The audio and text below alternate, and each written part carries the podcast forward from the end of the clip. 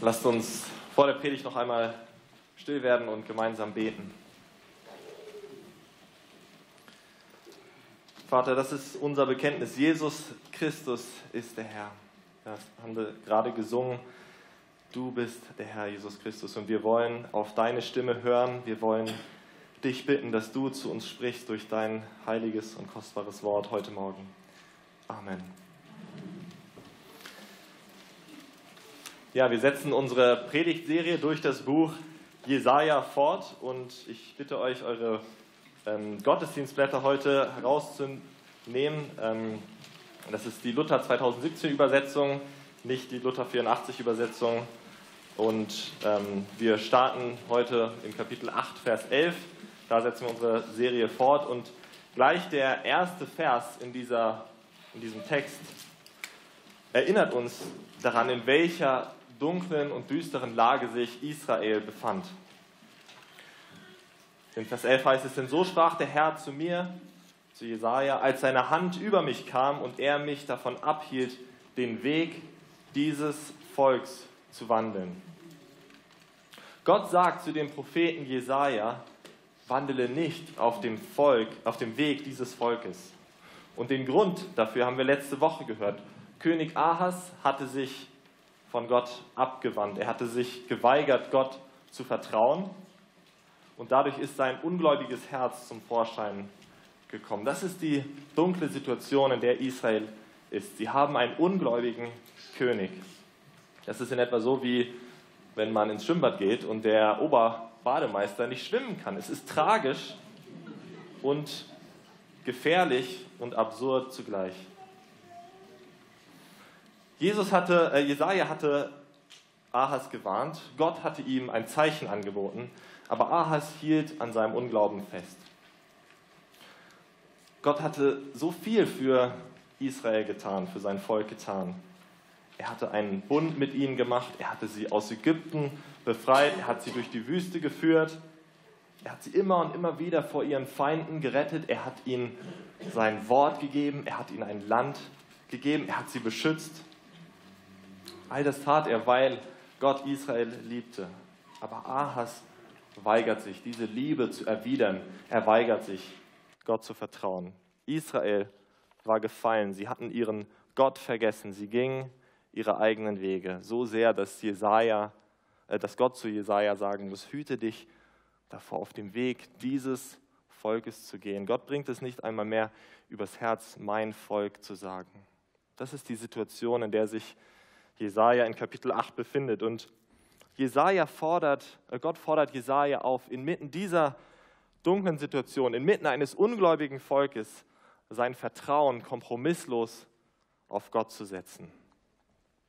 Ja, Ahas hatte sich von Gott abgewandt, aber Jesaja war Gott treu ergeben.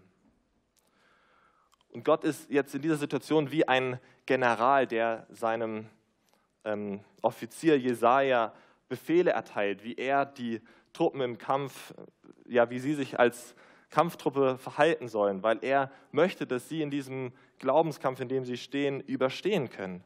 Und Gott gibt Jesaja ganz konkrete Anweisungen, wie er sich in seinem Glaubenskampf verhalten soll. Und wir wollen auch diese Anweisungen heute Morgen zu uns sprechen lassen.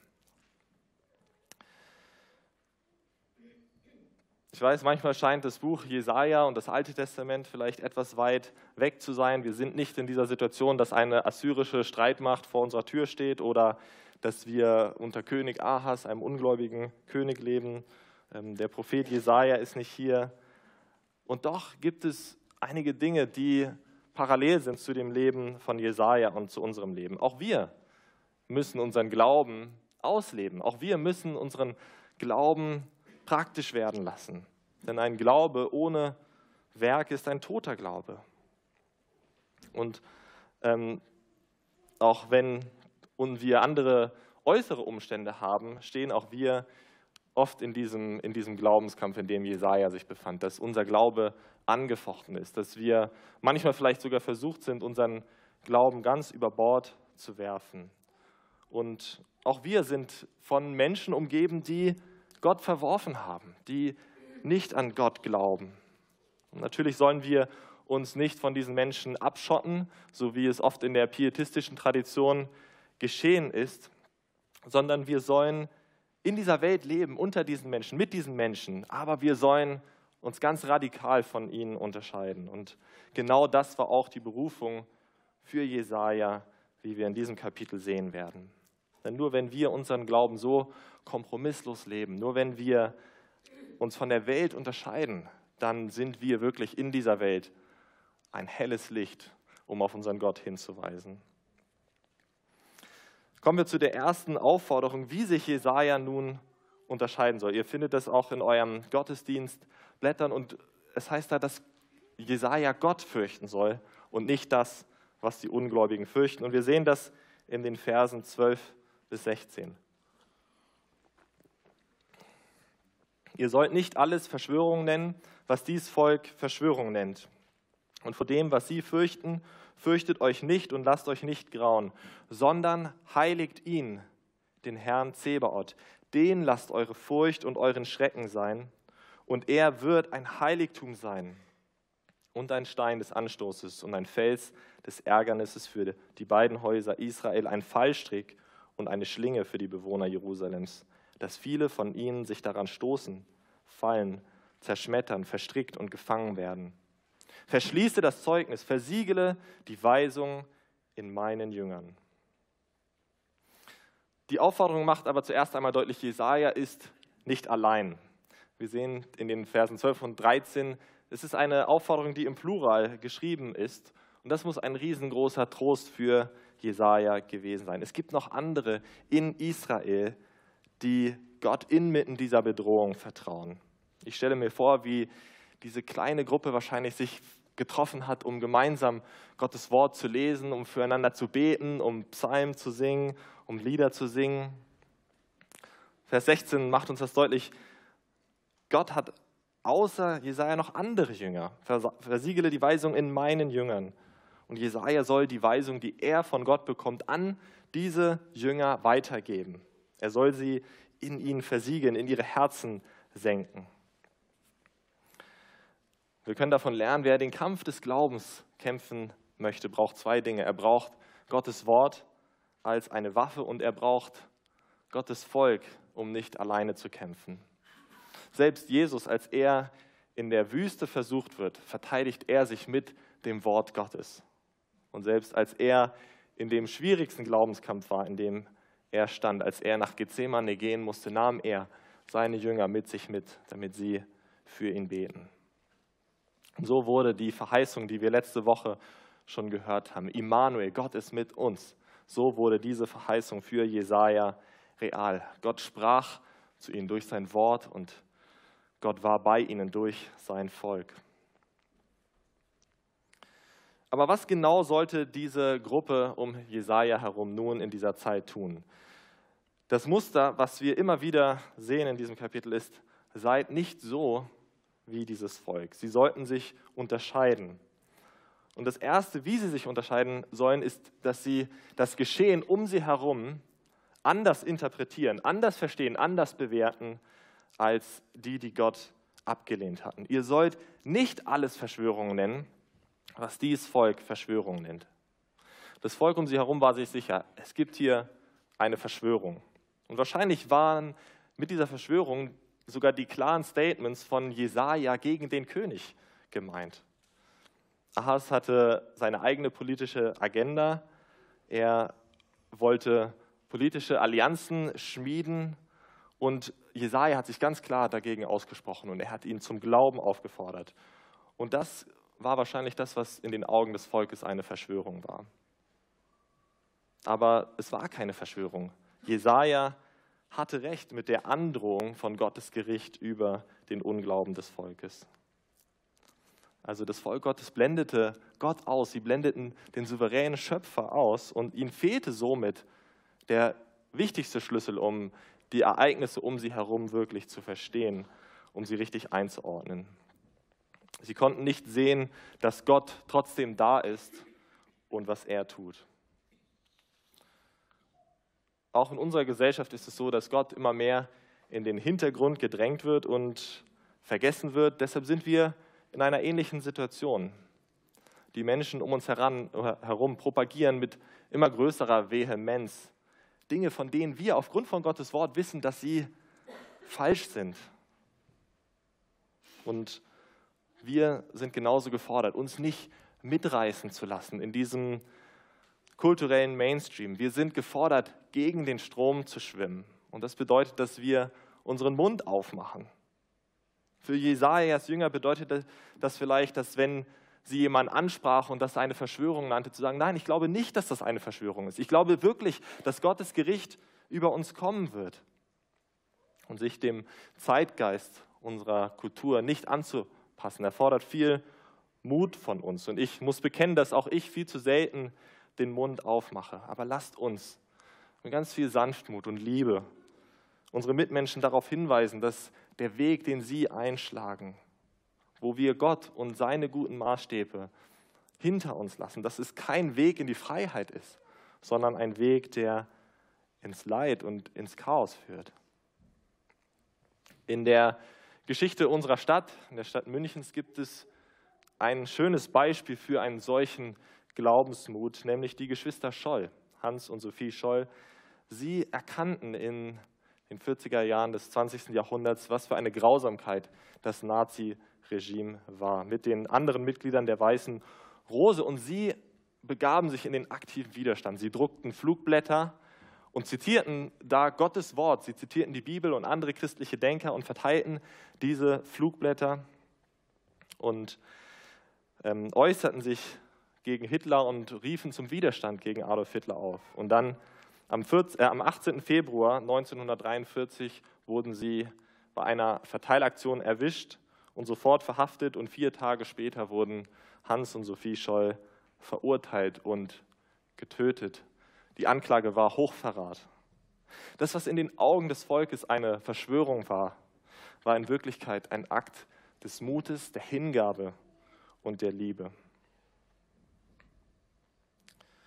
Also das ist eine Art und Weise, wie wir uns auch unterscheiden sollen, dass wir die Geschehnisse um uns herum anders interpretieren, weil wir Gott, unseren Schöpfer, nicht ausklammern. Ein zweites, wie sich Jesaja und seine Gefährten dann unterscheiden, ist, äh, unterscheiden sollen, ist, was sie fürchten. Vor dem, was sie fürchten, fürchtet euch nicht und lasst euch nicht grauen, sondern heiligt ihn, den Herrn Zebaoth. Den lasst eure Furcht und euren Schrecken sein. Wir alle fürchten etwas. Wir alle haben Angst vor etwas oder Furcht vor etwas. Aber die entscheidende Frage ist, was wir fürchten oder wen wir fürchten. Was das Volk hier fürchtet, wird gar nicht gesagt. Es steht gar nicht da. Und damit wird deutlich, dass das eigentliche Problem nicht war, was sie fürchteten, sondern was sie nicht fürchteten. Vielleicht fürchteten sie sich davor, ihr Land zu verlieren oder ihren Wohlstand zu verlieren oder ihr Leben zu verlieren. Aber sie fürchteten sich nicht davor, ihren Gott zu verlieren. Und genau das war ihr Problem. Wovor fürchtest du dich? Wovor hast du Angst? Über unsere Ängste nachzudenken fällt uns vielleicht manchmal schwer, weil es herausfordernd ist, aber es gibt uns einen tiefen Einblick in unsere Herzen und zeigt uns, was uns wirklich wichtig ist. Ich schaue mir manchmal den Tatort an und eine Sache, die ich am Tatort sehr mag, ist, dass er immer wieder es schafft, ähm, unsere Gesellschaft zu erklären und zu zeigen, wie unsere Gesellschaft tickt, was unsere Gesellschaft ausmacht und auch was Ängste in unserer Gesellschaft sind. Und vor einiger Zeit ging es im Tatort um einen jungen Mann, er hat Jura studiert und war mit seinem Studium ziemlich überfordert und eigentlich hätte er auch viel lieber eine Ausbildung gemacht. Ähm, aber für seine Eltern schien das irgendwie nicht genug zu sein, dass ihr Sohn einfach nur eine Ausbildung macht. Und letztlich zerbricht er unter dem Druck seiner Eltern und nimmt sich auf tragische Weise das Leben. Ich glaube, das beschreibt sehr gut eine Angst unserer Zeit, nämlich die Angst, nicht genug zu sein oder die Angst, nicht genug zu haben, die Angst, nicht genug zu können. Und ich bin mir sicher, wenn wir Jesaja, wenn wir hier Gottes Wort hören aus dem Buch Jesaja, dass Gott uns von den Ängsten, ja, von dieser Angst befreien möchte. dass er nicht möchte, dass wir als seine Kinder die Dinge fürchten, die, die fürchten, die ihn gar nicht kennen. Vielleicht findest du dich in dieser Geschichte wieder und du bist dir, du bist in deiner Berufsausbildung oder in deinem Berufsleben von der ständigen Furcht getrieben, dass du nicht genug bist, nicht zu genügen, den eigenen Ansprüchen oder den Ansprüchen deiner Chefs oder deiner Eltern. Oder vielleicht geht es dir bei der Partnerwahl so, dass du eigentlich gelähmt bist aus der Angst, dass dein Partner nicht genug sein könnte. Nicht aufregend genug, nicht intelligent genug, nicht charmant genug, nicht lustig genug. Aber Gott ruft uns hier auf, ihn zu fürchten und nicht das zu fürchten, was diejenigen fürchten, die ihn nicht kennen. Denn wenn wir Gott das Wichtigste in unserem Leben sein lassen, wenn wir ihn fürchten, dann können unsere Ängste weichen. Wenn wir ihn, den Herrn der Herrscher, wie es in Vers 13 heißt, den Herrn Zebaoth, heiligen, das heißt, ihn in seiner Majestät und in seiner Heiligkeit anerkennen, dann brauchen wir vor nichts anderem mehr Angst zu haben. Er hat alle Dinge in seiner Hand, er hat alles unter seiner Kontrolle. Und er gibt dir alles, was du wirklich brauchst. Er ist dein liebender himmlischer Vater. Und wie bitte kann man, wenn man ein Kind Gottes ist, nicht genug sein oder nicht genug haben? Wie kann man mehr sein als ein Kind des himmlischen Vaters? Wie kann man mehr haben als das Erbe, auf das, das die Kinder Gottes erwartet? Eine Ewigkeit mit Gott im Himmel. Ist das nicht mehr als genug, Gott zu kennen, Gott zu haben und in ihm geborgen zu sein?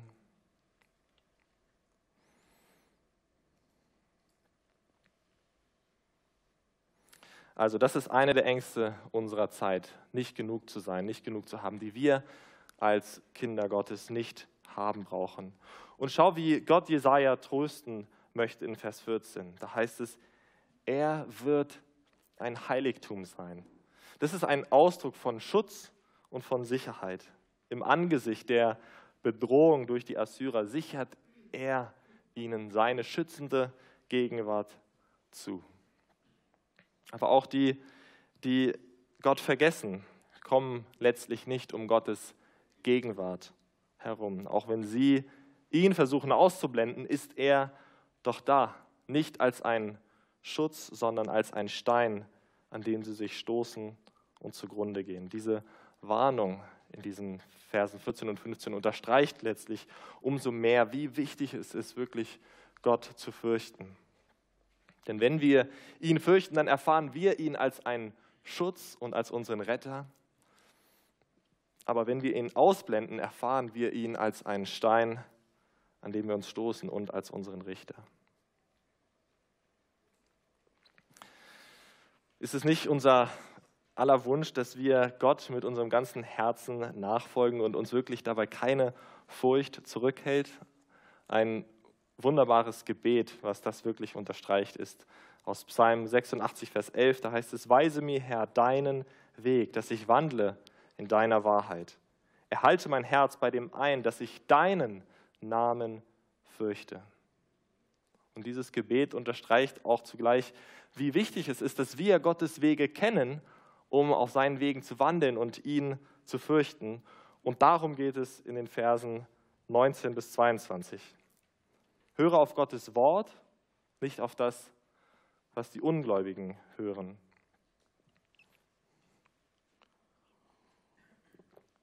Wenn sie aber zu euch sagen, ihr müsst die Totengeister und Beschwörer befragen, die da flüstern und murmeln, so sprecht, soll nicht ein Volk sein Gott befragen?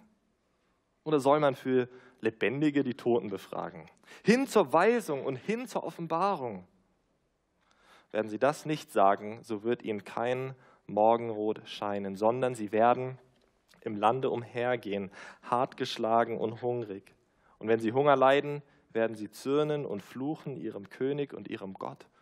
Und sie werden über sich blicken und unter sich die Erde ansehen und nichts finden als Trübsal und Finsternis. Denn sie sind im Dunkel der Angst und gehen irre im Finstern. Wie sollen Jesaja und seine Gefährten sich in dieser dunklen und düsteren Zeit leiten lassen? Worauf können sie sich in dieser unstabilen Zeit noch verlassen? Auf Gottes Wort. Sie sollen sich nicht auf die religiösen Praktiken derer einlassen, die Gott verworfen haben. Hin zur Weisung und hin zur Offenbarung ist das Gebot der Stunde und klingt fast wie ein Schlachtruf, der hier erschallt.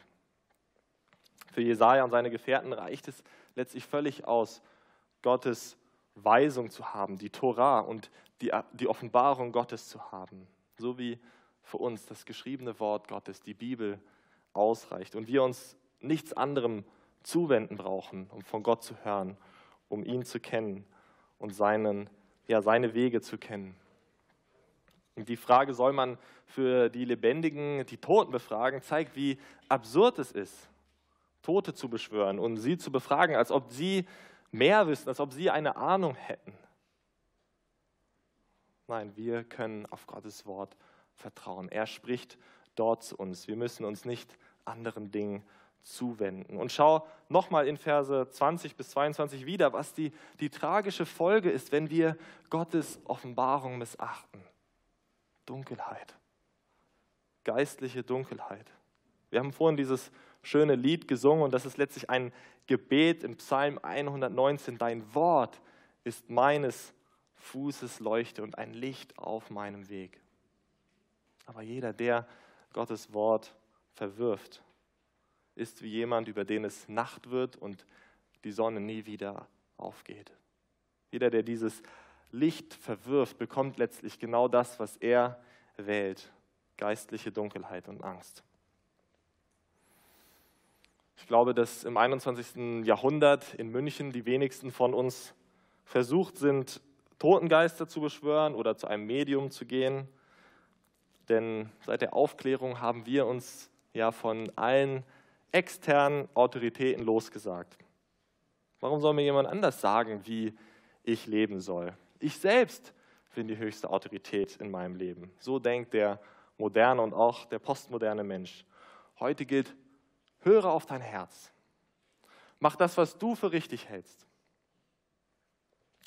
Und das ist es letztlich, wie wir uns als Christen unterscheiden müssen, dass wir uns immer wieder weigern, selbst auf dem Thron unseres Herzens zu sitzen, sondern Gott wirklich durch sein Wort zu uns sprechen zu lassen. Im Epheserbrief Kapitel 4 fordert Paulus die Epheser auch dazu auf, nicht so zu leben wie die, die Gott nicht kennen. Und er sagt ihnen dann, wie das geht. Und er sagt, als Christen müssen wir uns immer wieder von unserem alten Lebenswandel lossagen, wir müssen den alten Menschen ablegen, wir müssen durch Gottes Wort erneuert werden in dem tiefsten unseres Denkens, in unserem Herzen. Und dann können wir verändert leben. Dann können wir den neuen Menschen anziehen. Dann können wir so wie Jesus Christus leben. Platt gesagt, wir brauchen alle noch immer und immer wieder Gehirnwäsche. Wir brauchen die Wäsche unseres Innersten, unseres Herzens, wo, wo Gott uns durch sein Wort reinigt. Unser Denken muss erneuert werden, weil unser Herz, wenn wir sagen, höre auf dein Herz, uns oft nicht den richtigen Weg weist. Also höre auf Gottes Wort. Lass dich von Gottes Wort mehr und mehr verändern, dein Denken verändern.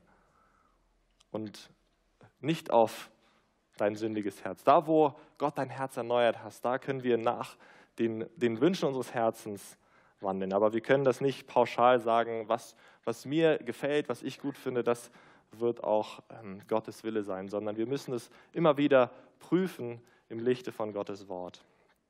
Und das brauchen wir alle immer wieder. Wir alle sind noch nicht fertig oder Gott ist mit uns noch nicht fertig.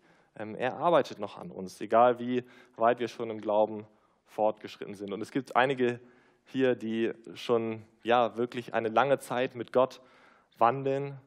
Und euch möchte ich ermutigen, wenn, wenn ihr ja schon etwas reifer seid im Glauben, dann nehmt euch jemanden, der vielleicht jünger ist im Glauben und lest zusammen mit ihm die Bibel. Zeigt ihm, wie ihr Gottes Wort zu euch sprechen lasst.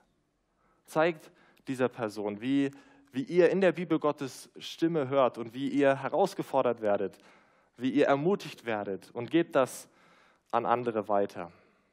Lasst sie von euch lernen, wie ihr die Bibel lest und wie ihr durch Gottes Wort verändert werdet. Also so sollten Jesaja und seine Gefährten diesen Glaubenskampf kämpfen. Sie sollten sich klar positionieren und keine Kompromisse eingehen. Sie sollten Gott fürchten und auf sein Wort hören. Und Jesajas Haltung gegenüber diesen Anweisungen und gegenüber Gott finden wir dann in den Versen 17 und 18, die wir gerade übersprungen haben. Und da heißt es von Jesaja: Und ich will hoffen auf den Herrn, der sein Antlitz verborgen hat vor dem Hause Jakob und ich will auf ihn harren. Siehe, hier bin ich und die Kinder, die mir der Herr gegeben hat, als Zeichen und Weisungen, äh, Weissagungen in Israel vom Herrn Zebaoth, der auf dem Berge Zion wohnt. Jesaja hofft auf den Herrn. Er wartet auf den Herrn. Er glaubt, er vertraut. Er gibt sich dem Herrn völlig hin. Und diese Worte, hier bin ich, die haben wir schon mal in Kapitel 6 gehört hier bin ich, sende mich. Und auch hier drücken sie wieder aus seine Bereitschaft, Gott zu gehorchen, Gott gehorsam zu sein. Und Jesaja bringt sein Vertrauen in Gott in dieser Situation zum Ausdruck und seine Bereitschaft, den Platz einzunehmen, den Gott ihm zuweist. Und dann hat er diese Zuversicht, diese Gewissheit, dass das allein schon ein Zeugnis sein wird für die Menschen um ihn herum, dass das eine klare Botschaft senden wird.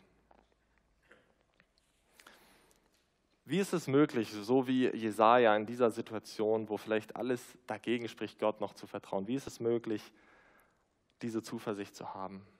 Bei Jesaja war es nur möglich, weil er seine Hoffnung auf Gottes Messias setzte.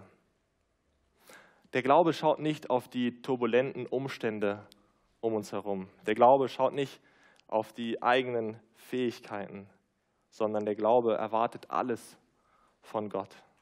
Und dieser Messias, diese Hoffnung, die Jesaja hatte, wird in den letzten Versen beschrieben. Doch es wird nicht dunkel bleiben über denen, die in Angst sind. Hat er in früherer Zeit in Schmach gebracht, das Land Sebulon und das Land Naphtali, so hat er hernach zu Ehren gebracht, den Weg am Meer, das Land jenseits des Jordans, das Galiläa der Heiden. Das Volk, das im Finstern wandelt, sieht ein großes Licht, und über denen, die da wohnen im finstern Lande, scheint es hell. Du wächst lauten Jubel, du machst groß die Freude. Vor dir freut man sich, wie man sich freut in der Ernte, wie man fröhlich ist, wenn man Beute austeilt. Denn du hast ihr drückendes Joch, die Jochstange auf ihrer Schulter und den Stecken ihres Treibers zerbrochen wie am Tage Midians. Denn jeder Stiefel, der mit Gedröhn dahergeht und jeder Mantel durch Blut geschleift wird, verbrannt und vom Feuer verzehrt. Denn uns ist ein Kind geboren, ein Sohn ist uns gegeben und die Herrschaft ist auf seiner Schulter. Und er heißt Wunderrat, Gottheld, Ewigvater, Friedefürst auf dass seine Herrschaft groß werde und des Friedens kein Ende auf dem Thron Davids und in seinem Königreich, dass er es stärke und stütze durch Recht und Gerechtigkeit von nun an bis in Ewigkeit. Solches wird tun der Eifer des Herrn Zebaoth. Wir haben gesehen, wie die Sünde des Volkes und ihr ständiges Brechen des Bundes Gott dazu brachte, sein leuchtendes Angesicht von ihnen zu verbergen. Das sehen wir in Vers 17. Und sie zu richten. Und dieses Gericht würde über sie kommen. Diese Dunkelheit würde in vollem Maß über sie hereinbrechen. Dann, wenn sie ins Exil geführt werden würden. Aber in Vers 23 heißt es dann, doch, es wird nicht dunkel bleiben. Das Gericht Gottes über sein Volk wird nicht das letzte Wort haben, sondern eines Tages wird er die Schmach, die er über sein Volk gebracht hat, wegnehmen und sie wieder erneut zu Ehren bringen. Eines Tages wird er die Dunkelheit von seinem Volk wegnehmen und sie werden erneut ein helles Licht sehen. Und wenn dieser Tag kommt, dann wird die Freude ohne Ende sein. Gottes Volk wird sich, Vers 2, vor ihm freuen. In seiner Gegenwart werden sie sich freuen. Verse 3 und 4, denn Gott selbst, da heißt es du, immer wieder dieses du, er wird die Unterdrückung beenden. Er wird ihre Feinde vernichten. Er wird für sie den Sieg erringen so wie am Tag Medians. Das ist die Geschichte von Gideon, wo Gott auf wundersame Weise sein Volk befreit hat, wo er die Armee von Gideon immer weiter runter reduziert und sie letztlich dann den Kampf gewinnen, ohne dass sie eigentlich kämpfen und Gott für sie diesen Kampf erringt. Und dieser Sieg, der hier beschrieben wird, ist ein Sieg, der ein für alle Mal sein wird. Es ist ein endgültiger Sieg. Alle Kriegsgegenstände, alle Stiefel, alle Mäntel, sie können verbrannt werden, weil sie nicht mehr gebraucht werden. In Vers 5 und 6 sehen wir, wie er das tun wird. Er kommt nicht mit einem größerer Armee in diese Welt, sondern er kommt als ein kleines Kind. Aber dieses Kind ist der König, der sein Volk endlich diesen Frieden bringt, den sie durch ihre eigene Sünde immer wieder verspielt haben. Einen Frieden, der kein Ende haben wird. Vier Namen beschreiben diesen König. Wunderrat. Ein Wunder ist ein übernatürliches, gottgewirktes Geschehen. Dieser König wird ja, göttlichen Rat haben. Er wird göttliche Weisheit haben.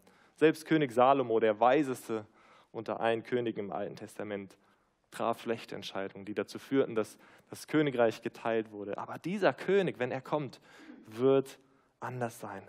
Mit seiner göttlichen Weisheit wird er dieses Königreich für immer bewahren können. Gott hält. Das Wort Held bezieht sich auf einen Krieger. Ein Krieger ist gemeint. Dieser König wird ein mächtiger Kämpfer sein.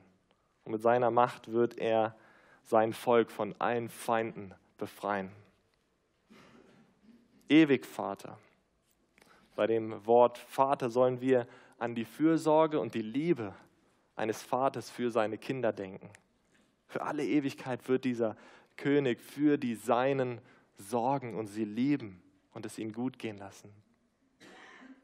Friedefürst. Seine Herrschaft wird einen ewigen Frieden bringen.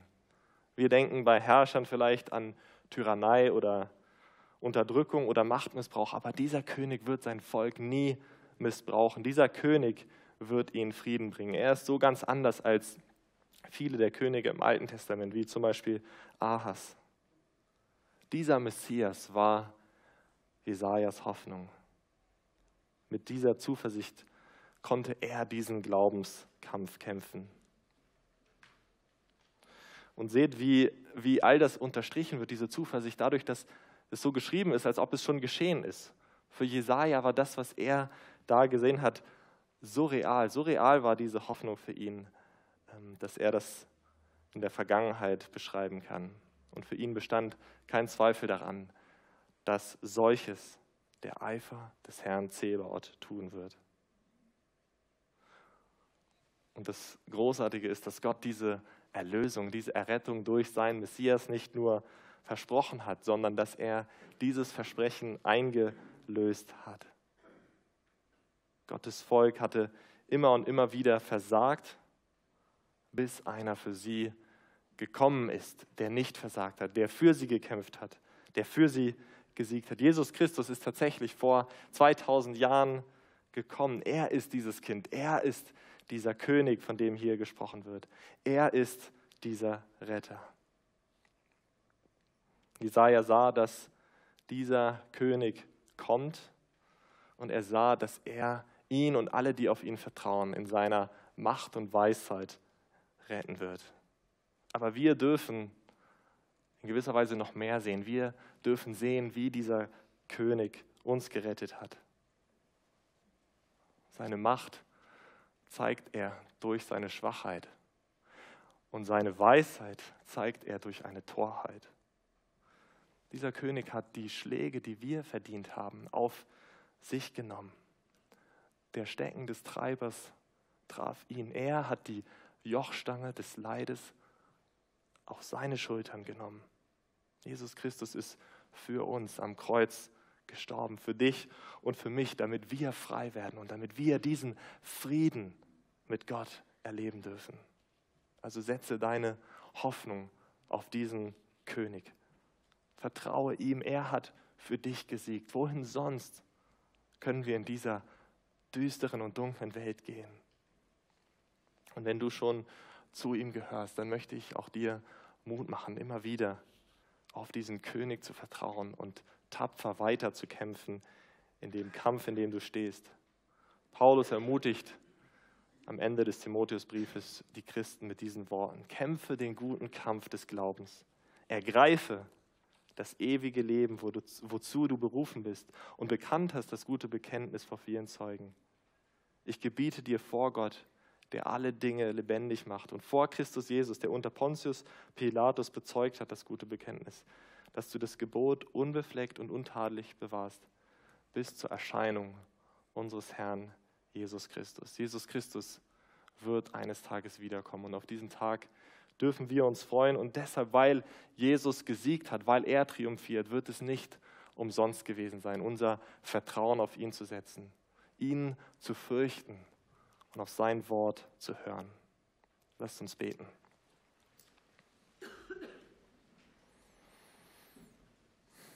König Jesus, du bist der Retter und Erlöser. Dir sei Lob und Ehre. Wir hoffen auf dich. Lass uns immer mehr begreifen, dass wir nichts anderes brauchen als dich. Schenk uns, dass wir dich von ganzem Herzen lieben, in Ehrfurcht und Anbetung. Schenk uns, dass wir immer mehr auf dich hören, dass wir begreifen, dass wir nichts anderes brauchen als dein gutes Wort, dass dieses Wort uns den Weg zum Leben weist. Bitte stärke du unseren Glauben auch in diesen Zeiten.